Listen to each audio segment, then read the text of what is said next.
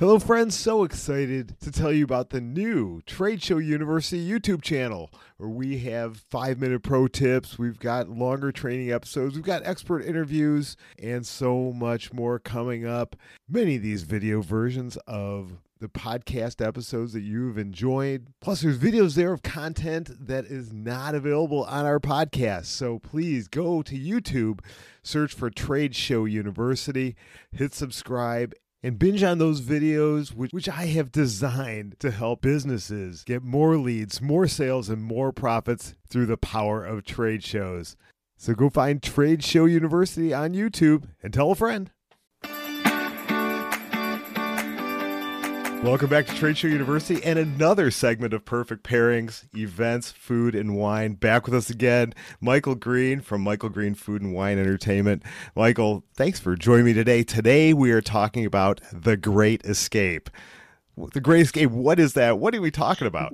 Well, you've been on the convention floor for hours and hours and hours, collecting business cards and going from booth to booth and attending seminars. And a lot of people, while they are very happy just to go back to their hotel room and order in room service, I'm going to suggest that the booth organizers, that the company creates a great escape, something that's very unique to the place where they are and give them a unique experience. I did an event several years ago in San Francisco, and we gave people a walking food tour of Chinatown. And through the communication of the invite and getting people all juiced up. It was a smaller group, and that's important. You're looking for the people that are already your clients or the prospects that are very hot and let's give them an escape.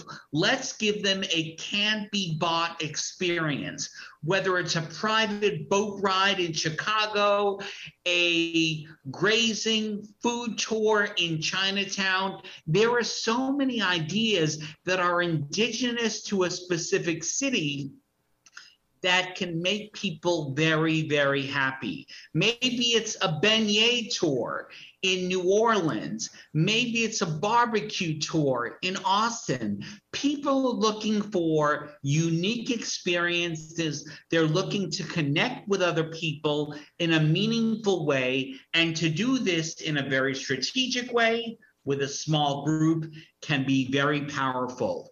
Don't forget the great escape.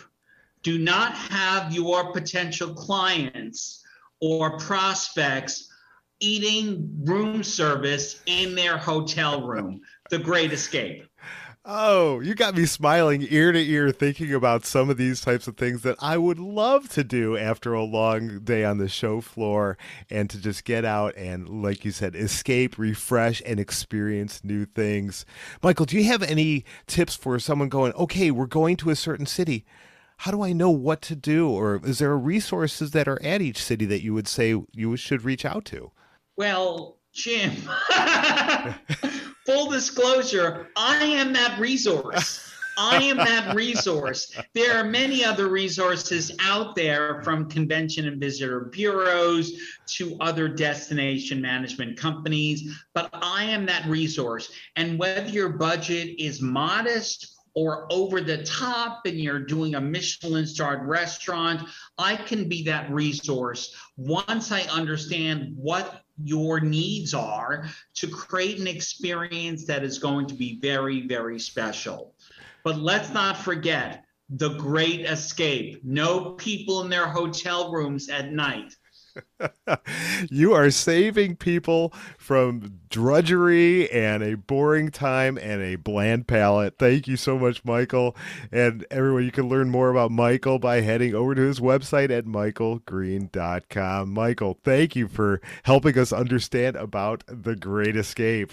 And we will see everybody next time right here on campus at Trade Show University.